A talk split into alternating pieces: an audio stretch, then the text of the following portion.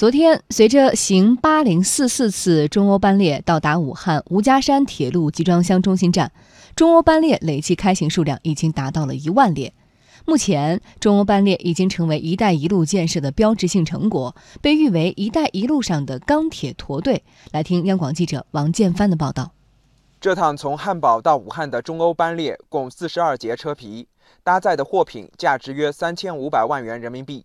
中国铁路武汉局货运营销处郑丽说：“幺二年十月份首发以来，从幺四年开始这个常态化运行，这五年的时间，中欧班列增长了二十五倍。”中国铁路总公司有关部门负责人介绍，中欧班列是指按照固定车次、线路、班期和全程运行时刻开行，往来于中国与欧洲以及“一带一路”沿线各国的集装箱国际铁路联运班列。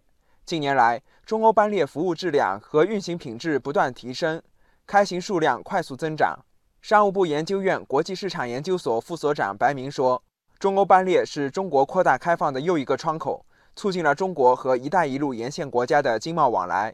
过去我们是呃沿海地区，通过海运可以通达全世界很很多的国家。随着‘一带一路’这个倡议的展开，我们进一步向西开放的步伐进一步加快。”中欧班列的开行，在很大程度上实际上是拉近了我们与“一带一路”沿线国家的距离。中欧班列不仅是一个大通道，更是我觉得是一个大的经济走廊。途经的地区，相应的资源都可以利用起来，相应的产业都可以借力发展。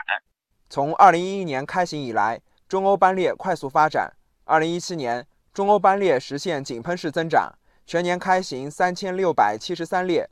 同比增长百分之一百一十六，超过二零一一年到二零一六年前六年开行数量总和。二零一八年继续保持快速增长势头，上半年共开行两千四百九十列，同比增长百分之六十九。此外，中欧班列货物品类日益丰富，在去程组织上，目前中欧班列运输货物品类已从单一的 IT 产品扩大到衣服鞋帽、汽车汽配、粮食食品、葡萄酒等品类。在返程组织上，已形成以汽配、机械设备、日用品、食品、木材为主的固定回程货源。白明说：“中欧班列极大丰富了沿线各国人民的消费生活。中欧班列我也去过四川自贸区的成都的青白江片区，我们看到中欧班列货物越来越多，在成都经营这个欧洲的葡萄酒的这个商户也越来越多。实际上，在很大程度上得益于这个中欧班列。那过去没有中欧班列的时候，这些是不可想象的。”白明预计。中欧班列未来还将迎来更大发展。一方面，开行线路、运量等将进一步扩大；另一方面，通过整合，中欧班列的运营效率将会更高。五年的发展与奋进，“一带一路”从理念转化为行动，连点成线到面，在广袤大陆上落地生根，在浩瀚海洋中乘风破浪，为当今世界开启发展新航程。“一带一路”倡议提出这五年都取得了哪些成果？展望未来，如何更好的惠及世界？